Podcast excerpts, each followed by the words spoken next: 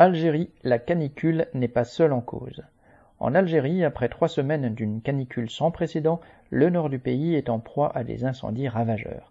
Près d'une centaine de feux de forêt se sont déclarés dans 16 wilayas à Boumerdes, Bouira, Tizi Ouzou, Médéa, mais c'est à l'est du pays, à Béjaïa, qu'ils ont été les plus meurtriers. Lundi 24 juillet, un bilan provisoire dénombrait des centaines de blessés et 34 morts, dont une dizaine de militaires qui tentaient de secourir des habitants. Ces incendies ont affecté des zones densément peuplées, des villages et des habitations ont été détruites, des agriculteurs ont vu leur élevage carbonisé, leurs vergers, leurs champs de vignes et d'oliviers partir en fumée. Ces incendies, attisés par des vents très forts, surviennent dans un contexte de canicule extrême qui frappe le Maghreb, particulièrement la Tunisie et l'Algérie, mais aussi la Grèce et d'autres pays méditerranéens. Des températures anormales de 48 degrés ont été enregistrées à Alger. Si le réchauffement climatique est une réalité dévastatrice, il n'est pas seul en cause. Deux ans après les incendies de l'été 2021 qui avaient ravagé la Kabylie, détruisant des millions d'hectares et causant des centaines de morts, beaucoup ont le sentiment que peu de choses ont été faites par le pouvoir. Certes, contrairement à l'été 2021, la protection civile dispose d'un bombardier d'eau et de six autres loués en Amérique du Sud, mais c'est loin d'être suffisant.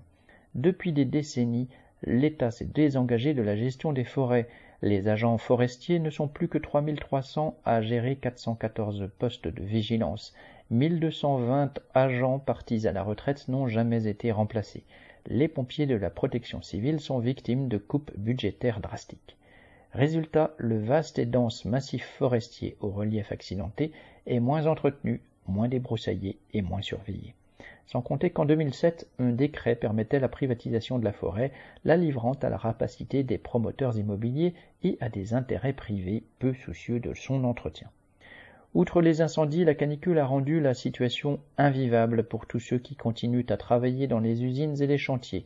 Dans cette fournaise, se déplacer, aller faire ses courses est un calvaire. La santé des plus fragiles est menacée. En Algérie comme en Grèce, en Italie et dans tout le bassin méditerranéen, les températures extrêmes se répètent et semblent devenir la norme. Des solutions et des moyens techniques existent pour s'en protéger, pour préserver les ressources en eau, pour surveiller et protéger les forêts, pour limiter le travail dans des conditions dangereuses et protéger les vies. Les travailleurs et les classes populaires, qui en sont les premières victimes, ne peuvent compter pour cela sur aucun des gouvernements concernés, tous dévoués aux intérêts des plus riches. ليلة واحدة